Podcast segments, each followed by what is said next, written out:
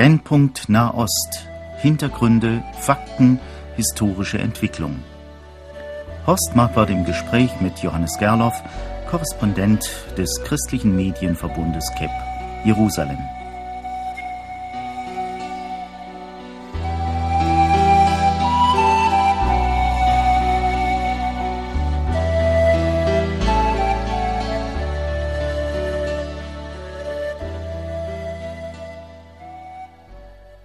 Heute, verehrte Hörerinnen und Hörer, bin ich mit Johannes Gerloff wieder telefonisch verbunden. Ich grüße Sie, lieber Johannes Gerloff. Ja, ein äh, herzliches guten Tag und Shalom. Sind Sie bereit, mit mir ein bisschen zu sprechen über einen großen Konfliktherd über Gaza? Natürlich. Ich war im April das letzte Mal dort unten und äh, seitdem ist es natürlich für uns ausländische Journalisten sehr, sehr schwierig geworden, dorthin zu ja. kommen. Es ist ja doch interessant, äh, man findet ja Israel kaum auf der Landkarte, es ist so klein, nicht? Es sei denn, man hätte einen besonderen Ausschnitt. Und der Gazastreifen ist noch viel kleiner. Und trotzdem gibt es auch gerade um dieses Stückchen Land so viel Streit und Krieg. Gibt es da vielleicht eine Erklärung, möglicherweise eine geschichtliche Erklärung? Also der Gazastreifen war nach dem Unabhängigkeitskrieg äh, Israels 1948 so ein kleiner Fetzen Land, der von den Ägyptern besetzt wurde. Das liegt praktisch ganz im Südwesten von Israel an der Küste des Mittelmeers. Wurde von Ägypten besetzt, aber nie annektiert. Das heißt, der Gazastreifen war immer so ein Zipfel, den niemand so recht wollte. Es haben sich dort sehr viele Flüchtlinge zusammengefunden. Es ist ein unwahrscheinliches Gemisch von Menschen, auch von Menschen, die entwurzelt waren, die dort auf sehr engem Raum zusammenleben. Und äh, das ist eben auch ein gravierender Unterschied zu Judäa und Samaria, also zur sogenannten Westbank, die, die ja doch sehr viel enger Anschluss an Jordanien gefunden haben, wo auch viele ähm, der dort lebenden Araber dann eine jordanische Staatsbürgerschaft bekommen haben, die sie übrigens bis heute haben. Äh, die, die Westbank wurde ja von Jordanien auch einmal annektiert, was dann von der Weltgemeinschaft nicht anerkannt wurde. Aber es war dann viel engerer Anschluss da Wobei, wobei eben der Gazastreifen von Ägypten nie äh, annektiert wurde und auch durch das, durch das riesige Wüstengebiet des Sinai praktisch vom eigentlichen ägyptischen Kernland weit, weit getrennt ist. Es ist ja ein historisch trächtiges Gebiet. Gaza kommt ja auch schon im Alten Testament vor. Ja, da, äh, ich denke jetzt spontan sogar dran, dass dort äh, im Prinzip sogar der erste Selbstmordattentäter äh, in der Bibel verzeichnet ist, von dem es heißt, dass er im Tod mehr Menschenleben mit sich nahm als durch, äh, während seines Lebens, nämlich der Simson. Gaza gehört neben Ashdod, Ashkelon, Ekron und Gad zu, den, zu, diesem, zu diesen fünf Philisterstädten. Das war praktisch ein Land, das ist zwar biblisch, äh, Land Juda ist, ist äh, dem Land Israel verheißen, aber es war eigentlich immer Philisterland, soweit wir in der Bibel zurückblicken. Und Philister und Palästinenser, da gibt es ja eine sprachliche Gemeinschaft. Da gibt es eine sprachliche Gemeinschaft. Ich denke nicht, dass wir heute eine, eine ethnische Kontinuität feststellen können. Interessant ist, dass die Palästinenser das zum Teil selbst behaupten, dass sie die Nachkommen der Philister sind und da praktisch dann wieder eine, eine Verbindung herstellen. Ja, nun hätte man ja erwarten können, dass nach dem Auszug der Israelis aus dem Gazastreifen Ruhe und Ordnung eingekehrt wären. Aber die abziehenden Israelis hatten ja recht annehmbare Startmöglichkeiten hinterlassen, wenn ich das richtig sehe. Darüber kann man streiten, darüber wird auch viel gestritten. Es wird den Israelis natürlich vorgeworfen, dass dieser Abzug einseitig war, dass er nicht abgesprochen war mit den Palästinensern. Man könnte aber auch den Palästinensern zum Vorwurf machen, dass sie sich darauf überhaupt nicht vorbereitet haben. Ich habe mit Palästinenservertretern noch wenige Tage vor dem Abzug im Spätsommer 2005 gesprochen und die haben mir damals noch erzählt, du wirst sehen, die Israelis geben nie Land auf. Das heißt, die haben das selbst nie geglaubt und wurden da selbst überrascht, obwohl das ja offensichtlich war. Und von daher ähm, ist es eine problematische Situation dort. Die Frage ist natürlich auch, welche Kräfte dort tatsächlich am Wirken sind und ob denen jemals daran lag, eine, etwas Ordentliches aufzubauen, ein ordentliches Staatswesen oder ähm, eben eine Gesellschaft auch, die überlebensfähig ist. Ja, aber die Fatah, also die Organisation, die von Arafat herkam, die hatte ja doch scheinbar zumindest alles in der Hand und Hamas schien eine untergeordnete Rolle zu spielen. Hamas wurde ja im Gazastreifen gegründet. Hamas ist, eine, ist ein Zweig der, der ägyptischen Muslimbruderschaft und äh, Sheikh Ahmed Yassin, der Gründer der Hamas, der war immer im Gazastreifen beheimatet, auch wenn er zeitlang im Exil war. Ähm, und, und von daher hatte die, die Hamas praktisch ihren, ihren Grund, ihren, ihren, ihre Heimat dort im, in, in Gaza. Und die Fatah hatte, hatte, wenn das stimmt, die Zahlen, die da vorliegen, bis zu 50.000 bewaffnete Soldaten im ja. Gazastreifen. Aber die Hamas hatte durch ihre Sozialstruktur und durch ihre Sozialarbeit, auch durch ihre religiöse, wir würden sagen missionarische Arbeit, dort immer eine, eine große Anhängerschaft. Und von daher verwundert das nicht so sehr, dass jetzt die, die Leute im Gazastreifen doch der Hamas sehr wohlgesonnen sind. Immer noch. Das ist auf jeden Fall so. Wenn wir heute Wahlen hätten und das sagen mir durch die Bank weg Leute, die, die äh, wirklich dort leben und ähm, auch Analysen erstellen, die Hand und Fuß haben, wenn heute Wahlen wären, in der palästinensischen Autonomie würde die Hamas wahrscheinlich wieder gewinnen.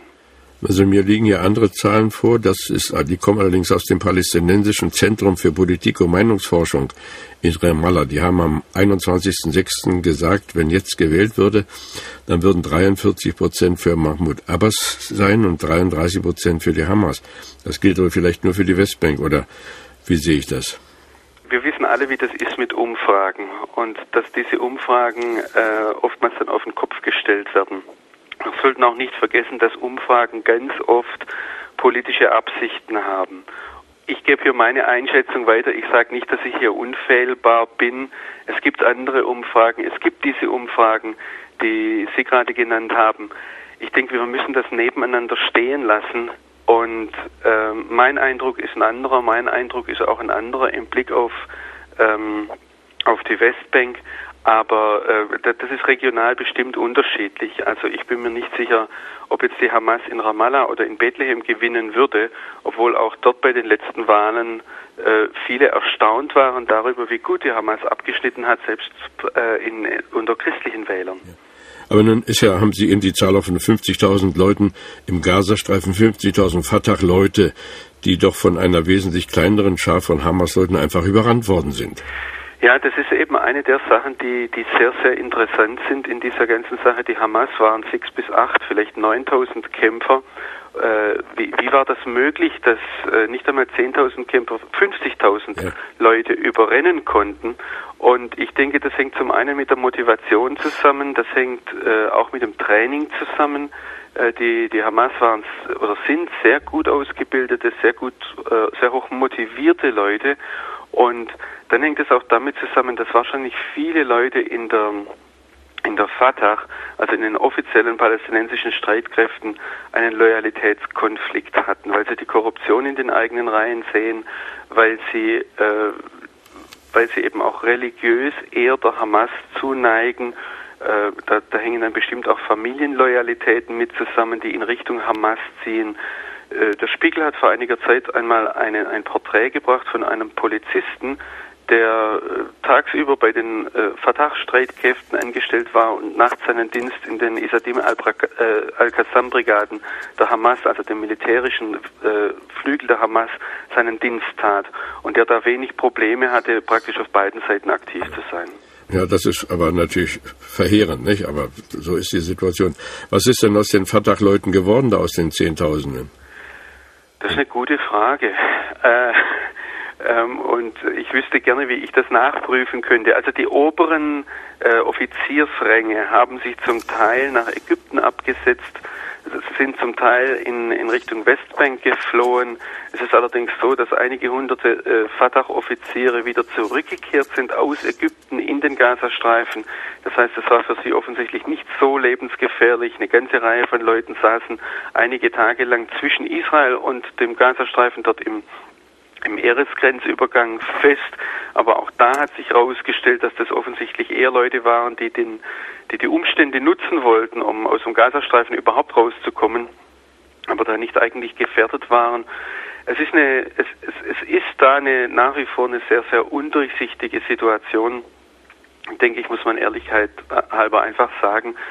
Äh, ich denke, die Leute sind nach wie vor dort und äh, haben möglicherweise sogar noch ihre Waffen, aber eben die Fahne nach dem Wind gehängt. Wieso liegen denn nun diese beiden Gruppierungen im Clinch? Sind doch also beides äh, islamische Gruppierungen, ähm, beide nicht gerade israelfreundlich. Man kann sich ja nur wundern, dass die Brüder sich so in die Haare kriegen. Die im Gazastreifen oder überhaupt in der palästinensischen Gesellschaft sind natürlich noch sehr viel weiter. Das ist nicht nur Fatah gegen Hamas, da kommen auch Familienstreitigkeiten dazu, Clanstreitigkeiten, da kommen wirtschaftliche Interessen unterschiedlicher Art dazu. Wir haben das schon öfters erwähnt.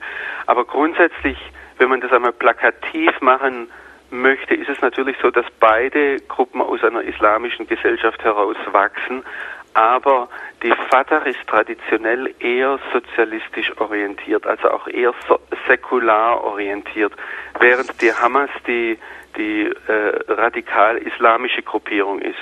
Und das merkt man auch in Gesprächen mit den Leuten. Die Fatah-Leute sind sehr säkular, bei denen spielt das Geld viel mehr eine Rolle, während die Hamas-Leute ganz stark an religiösen Werten orientiert sind.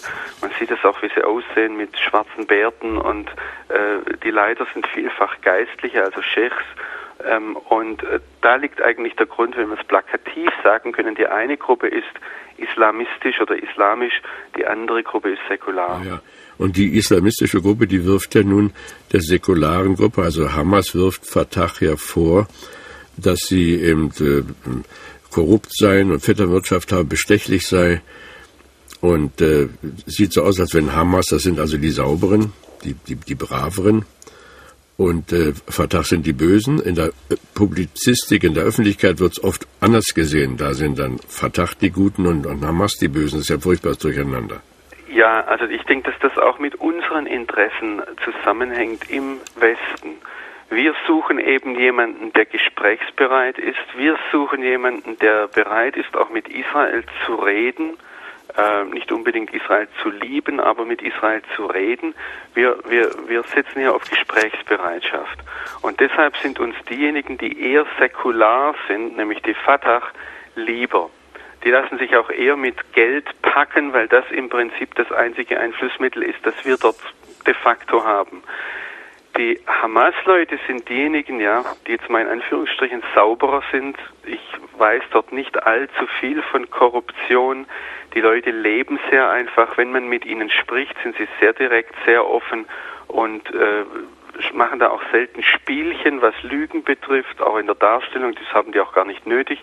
Und von daher, das ist der gravierende Unterschied, dass eigentlich die, die von uns unterstützt werden, vom Westen her, auch von Israel her, dass das diejenigen sind, die, die einen sehr, ich sage jetzt mal, mafiösen Eindruck machen, während die andere Seite einen, einen sehr straff organisierten, sehr geradlinigen Eindruck macht, aber eben, und das ist jetzt das große Problem des Westens, radikal die Existenz Israels ablehnt. Vielleicht kommen wir da nochmal drauf. Jetzt ich, hätte ich gerne mal gefragt, es gab ja äh, vor, vor ganz kurzer Zeit jetzt diesen Vierergipfel aus Ägypten war Mubarak da, Jordanien durch den König Abdullah vertreten, Israel durch den Premierminister Olmert und, und der Herr Abbas von, den, von, den, von der Fatah war auch dabei.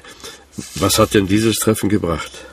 Das Treffen hat aus palästinensischer Sicht, wenn ich bei den handfesten Dingen anfangen darf, hat ein Versprechen erbracht, dass Ehud Olmert gesagt hat, wir wollen bedingungslos 250 palästinensische Gefangene freilassen, um die Fatah zu stärken. Jetzt ist aber schon klar mittlerweile, dass äh, Israel Schwierigkeiten hat, 250 Gefangene zu finden, die kein Blut an den Händen haben. Und das wäre eine Bedingung gewesen.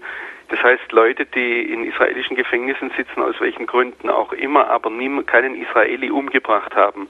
Und da hat Israel jetzt schon große Probleme. Ansonsten war das, würde ich mal sagen, eher ein Verzweiflungsgipfel. Was sich hier zusammenzieht im Nahen Osten, und da werden die Karten ganz neu gemischt zurzeit. Und wir sehen das gerade an diesem Umsturz im Gazastreifen. Das ist, dass der Einfluss des Iran zunimmt und der Einfluss der radikalen Islamisten. Und das ist eine Bedrohung nicht nur für die Fatah, also nicht nur für Mahmoud Abbas, der jetzt praktisch um sein politisches Überleben, vielleicht sogar um sein echtes Überleben, also sein physisches Überleben ringt hier, ähm, sondern das ist auch eine Bedrohung für Ägypten. Also der Umsturz im Gazastreifen ist eine Bedrohung für Ägypten insofern, als, wie vorhin schon mal erwähnt, die Hamas ganz direkt mit der Muslimbruderschaft verbunden ist. Und die Muslimbruderschaft ist die große islamistische Bedrohung für das Regime von Hosni Mubarak. Und dasselbe gilt auch für Jordanien. Man darf das nicht offen ansprechen, da sind die Jordanier sehr empfindlich, aber es ist eine Tatsache, dass hier ein Ruck durch die sunnitische arabische Welt geht im Blick auf die äh, Schiiten und im Blick auf die radikalen Islamisten. Ja, Hamas würde also eher den, der schiitischen Seite äh, zuzurechnen sein. Nein, Hamas sind Sunniten, aber was sie eben, die, die auch zum Teil einen sehr großen Hass auf die Schiiten haben, die, äh, aber was eben äh, Tatsache ist, ist, dass sich der Iran in den vergangenen Jahren, 15 Jahren, durch Finanzspritzen einen Einfluss verschafft hat. Und die andere Sache ist die, dass eben der äh, Avantgardist, sage ich jetzt einmal, des, des Iran im, äh, in, der, in der Gegend um Israel, das ist die Hisbollah im, im Südlibanon, dass die eben ganz entscheidende Siege gegen Israel zu verzeichnen hat. Wir denken hier an den Rückzug aus dem Libanon im Mai 2000, wir denken an den Gefangenenaustausch, die Hisbollah hat die Selbstmordattentate eingeführt im Nahen Osten und, äh, und Sheikh Hassan Nasrallah konnte es sich eben immer wieder leisten, jetzt auch den zweiten Libanonkrieg zu überleben, konnte es sich leisten, Israel praktisch ins Angesicht zu widerstehen. Und dadurch hat er sehr viel Popularität gewonnen und ist in gewisser Weise zu einem Vorbild geworden. Die andere Sache ist, dass Mahmoud Ahmadinejad für viele ein Vorbild ist in dem, wie er dem Westen widersteht. Ja, aber Iran, das sind ja Schiiten. Der Iran, das sind Schiiten und man darf das auch nicht vergessen, Schiiten und Sunniten sind eigentlich Todfeinde. Ja. Die, die beten sogar gegeneinander in den Moscheen und bis heute, und ich habe kürzlich mit einem Schiiten gesprochen, der mir gesagt hat, also dieser Hass ist abgrundtief zwischen Schiiten und Sunniten. Aber es gibt jetzt eben diese, diese Achse, die sich da äh, äh, ausbildet, dass der Iran versucht, Einfluss zu nehmen in den Palästinensergebieten und das offensichtlich auch Und obwohl die also sehr gegeneinander sind, in dem Moment, wo es dann gegen Israel geht, sind sie wieder einig. Ja, ich weiß nicht, ich überlege mir die ganze Zeit, ob ich das so sagen kann, der Punkt ist nämlich, wir sehen zurzeit eine neue Konstellation, dass die sunnitischen Araber und die vor allem die säkularen Regime, also Jordanien, auch Saudi-Arabien, das ja kein säkulares Regime ist, aber das auch kein ähm, Regime ist, das jetzt äh, den, diesen fundamentalistischen Bewegungen bedingungslos sympathisierend entgegenstände. Und vor allem auch Ägypten, dass die plötzlich merken, oh, da, da, da bildet sich eine ernstzunehmende Bedrohung vom Iran her und ich denke, dass dieser Gipfel in Sharm el-Sheikh ein, ein, Zeichen dafür ist, dass die eventuell näher an Israel heranrücken könnten und dass sich da vielleicht auch politische ähm, Möglichkeiten eröffnen für Israel, die bisher nicht da waren. Ja, also da kann man gespannt sein, was kommt, wenn gleich einem Israel ja fast ein bisschen leid tut, ist ja doch im Moment politisch außerordentlich schwach. Ich äh, habe in Erfahrung gebracht, dass also wohl nur noch drei Prozent der israelischen Bevölkerung hinter dem Premierminister Olmert steht. Das ist ja also ganz, ganz schwach. Äh, nutzen vielleicht die Islamisten auch die Schwäche Israels gerade aus? Ich bin mir nicht sicher, ob sich die innenpolitische Schwäche, also die Schwäche, die jetzt, die jetzt Olmert in, in, in seinem Konkurrenzkampf gegen eventuelle äh, Premierministerkandidaten äh, aufweist und die Popularität, dass sich das direkt auswirkt auf das Verhältnis zu den arabischen Nachbarn. Auch militärisch denke ich, dass sich das nicht direkt auswirkt. Es würde sich natürlich auswirken, wenn jetzt zum Beispiel äh, die Frage anstünde, ich denke jetzt an die Verhandlungen mit Syrien, soll man den Golan abgeben? Da bräuchte man innenpolitisches Gewicht, um so eine Entscheidung durchzusetzen. Aber zurzeit sehe ich an keiner Verhandlungsfront irgendwo eine, eine, eine Durchbruchsmöglichkeit, wo so etwas anstünde. Es sind selbst die sunnitischen Araber, die sagen ganz klar, Israel darf zurzeit kein weiteres Land abgeben, um nicht den Extremisten weitere Munition zu liefern, dass es nur durch Gewalt möglich ist. Also von daher sehe ich im Moment äh, da keinen direkten Zusammenhang, den ich jetzt herstellen könnte. Das kann sich natürlich von heute auf morgen ändern, aber äh, mir fällt es schwer, ich weiß, dass darüber mehr spekuliert wird, aber äh, ich, ich kann diesen direkten Zusammenhang nicht sehen. Und interessiert uns ja auch, also Sie haben ja mehrfach gesagt in der Sendung, Sie sind kein Prophet, also wir erwarten auch keine Prognosen. Aber es ist natürlich interessant von jemandem zu hören, der so nah dran ist, wie die ganze Geschichte sich entwickelt. Äh, Herr Geller, was wird denn eigentlich aus den Minderheiten? Sind ja doch auch ein paar hundert Christen noch im Gazastreifen tätig gewesen. Es gab eine Bühlgesellschaft dort. Haben die überhaupt Chancen zu überleben? Ich war in den vergangenen Wochen sehr viel am Telefon mit den Geschwistern dort. Und äh, die haben sich jetzt in den Tagen der Unruhen weitgehend, wie übrigens viele andere meiner Kontakte auch, einfach nur in ihren Häusern verkrochen, eingeriegelt und gehofft, dass niemand einbricht. Sie versuchen zurzeit sehr, äh, wie soll ich einmal sagen, mit sehr niedrigem Profil weiterzumachen. Ein Pastor hat mir gesagt, also die Christen, die können, wenn sie Möglichkeiten haben, gehen sie aus dem Gazastreifen weg, sehen hier keine Zukunft. Ähm, auf der anderen Seite, also ich denke manchmal den, aus der christlichen Sicht macht es so einen großen Unterschied, nicht ob das jetzt Fatah oder Hamas ist, wenn wir an die Überlegung denken, inwieweit missionarische Möglichkeiten bestehen, sind die sowieso in einer islamischen Gesellschaft sehr, sehr eingeschränkt. Und jetzt kommt eben ein großes Zittern um die Zukunft dazu, wo niemand so recht weiß, wie das weitergeht. Also, und das wird auch deutlich in den Gesprächen. Die, die Führungspersönlichkeiten unter den Christen haben ja zum großen Teil eine Doppelstaatsbürgerschaft, das heißt, haben einen amerikanischen oder einen europäischen Pass noch, könnten also gehen und halten da aus. Und das, das höre ich auch immer wieder von, von Geschwistern dort, die einen geistlichen Auftrag sehen, dass sie sagen, wir müssen jetzt gerade hier bleiben. Und ich denke, das ist auch ein Grund für diese Leute zu beten. Wobei ich auch da sagen möchte, ich wäre sehr, sehr vorsichtig, hier jetzt detaillierte Informationen oder Namen weiterzugeben. Und auch wenn man Namen und detaillierte Informationen erfährt, wäre ich da sehr vorsichtig, weil in der Regel das nicht im Sinne dieser Geschwister ist. Ja, die leiden nun also mit darunter, dass sich diese politischen Verhältnisse so verwirren. Man nennt ja hier schon jetzt bei uns den Gazastreifen Hamastan, als sei das ein eigenes staatliches Gebilde. Manche befürchten, dass eben damit auch die Hoffnung auf die Zwei-Staaten-Lösung da im Nahen Osten äh, entschwunden ist. Uns interessiert ja immer die aktuelle Entwicklung auch im Licht der Heiligen Schrift. Haben Sie da neue Erkenntnisse gewonnen? Möchte da sehr, sehr vorsichtig sein. Aber ich, ich sehe schon eine Tendenz dahingehend, dass es, dass es letztlich auf, äh, auf eine Verschärfung des Konflikts zuführt. Und ich sehe diesen Widerspruch, dass Israel einerseits eine militärisch-wirtschaftliche Großmacht ist. Das heißt, auch die Ruhe, die wir zurzeit haben.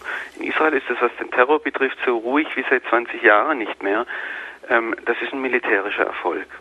Das Militär hat atemberaubende Erfolge zu verzeichnen. Auf der anderen Seite steht Israel was die, die Meinungsentwicklung in der palästinensischen Bevölkerung betrifft, also die, die, die Entwicklung hin zum Islamismus und der, der zunehmende wachsende Hass und vor allem auch dieser, dieser Hass verbunden mit einer, mit einer Sehnsucht nach dem Selbstmord.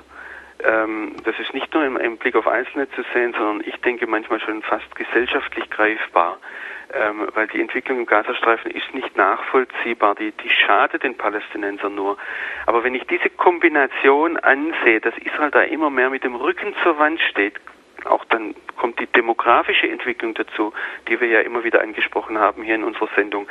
Ähm, das hat ein unwahrscheinliches Explosionspotenzial. Und wenn ich jetzt biblisch sehe, dass der Prophet Zacharia davon spricht, dass Israel ein Brandscheit ist unter den Völkern drumherum, oder dass äh, der Prophet Jesaja davon spricht, dass Gott Israel zu einem Dreschlitten macht, da fange ich an zu zittern und sehe dieses Potenzial, dass, ich sage jetzt einmal, eine, eine, eine militärische Großmacht, ein Tiger, der in die Ecke gedrängt wird, keinen Ausweg mehr weiß, ähm, auch von der Welt nicht verstanden wird, ein unwahrscheinliches Gefahrenpotenzial darstellt, eben eine, eine Explosionskraft, die, die einmal ganz unkontrollierbar losgehen kann. Und eben diese Bilder, die wir in den Propheten sehen, wo Israel auf der einen Seite sicher da liegt, auf der anderen Seite zu einem Gerichtswerkzeug für die umliegenden Völker wird, das, das ist ein Szenario, das ich irgendwo schon sehen kann. Da hat es eine ökumenische Konferenz in Amman gegeben unter dem Titel Kirchen gemeinsam für Frieden und Gerechtigkeit im Nahen Osten und die haben zu einem Teilboykott Israels aufgerufen. Das hat ja viele Christen, also jetzt gläubige, bibelgläubige Christen hier sehr erschüttert. Ja, ich denke, dass diese Christen eher darauf zuarbeiten sollten, nicht zu boykottieren, sondern miteinander ins Gespräch zu kommen, mit allen Seiten ins Gespräch zu kommen und vor allem ehrlich und realistisch ins Gespräch zu kommen. Nicht aufgrund von irgendwelchen Visionen oder Träumen, die, die keinen Widerhall finden in der Realität, sondern zu sagen, das ist die Realität, dass das palästinensische Volk sich in der Mehrheit gegen die Existenz Israels ausgesprochen hat. Und dann wäre die Frage, wie gehen wir damit um? Wie gehen wir damit um? Sagen Sie unseren Hörern noch ein abschließendes Wort. Ich denke, dass wir klar Stellung beziehen sollten, Klarstellung für unsere Werte beziehen sollten und dass wir dieses ganze Durcheinander mit ins Gebet nehmen sollten und unseren Herrn um Klarheit bitten, auch für uns und vor allem für uns als Christen. Und wenn ich jetzt uns als Christen sage, meine ich Christen in Europa, Christen im Nahen Osten, dass wir klar im Sinne Jesus Stellung beziehen können für das Leben und für unseren Herrn. Ja, wenn wir sagen für das Leben, dann beten wir ja für die Menschen, die in Israel leben. Wir beten für die Menschen in der palästinensischen Autonomie. Wir beten für die Menschen im Gazastreifen. Wir wollen ja keine Gegnerschaften hier wecken, wollen nicht nur einseitig uns orientieren, sondern wollen den Herrn bitten, dass er eben in diesem ganzen Gebiet seine Macht auch entfalten möchte. Ja, für das Leben meine ich eben auch, dass wir ganz konkret sehen, wo gibt es Propaganda und wo gibt es Worte, die letztlich dahin führen, dass sie zu Vernichtungen in den Tod hineinführen oder gar das Sanktionieren, wenn Menschen Menschen verachtende oder Menschen vernichtende Propaganda betreiben. Und das sollten wir ganz eindeutig sein. Ja. Wollen wir uns auch ein feines Gespür erbitten, dass wir wirklich hier auch Propaganda von Fakten unterscheiden können. Ich möchte Ihnen danken dass Sie mit so großer Nüchternheit uns immer wieder auch die Augen öffnen über das, was im Nahen Osten geschieht. Wir danken Ihnen, wünschen Ihnen Gottes Segen für all Ihre Arbeit, für Ihre Familie und alle Hörer, die beten können, bitte ich erneut fürbittend dieser Region, dieses Brennpunkts Nahost zu gedenken.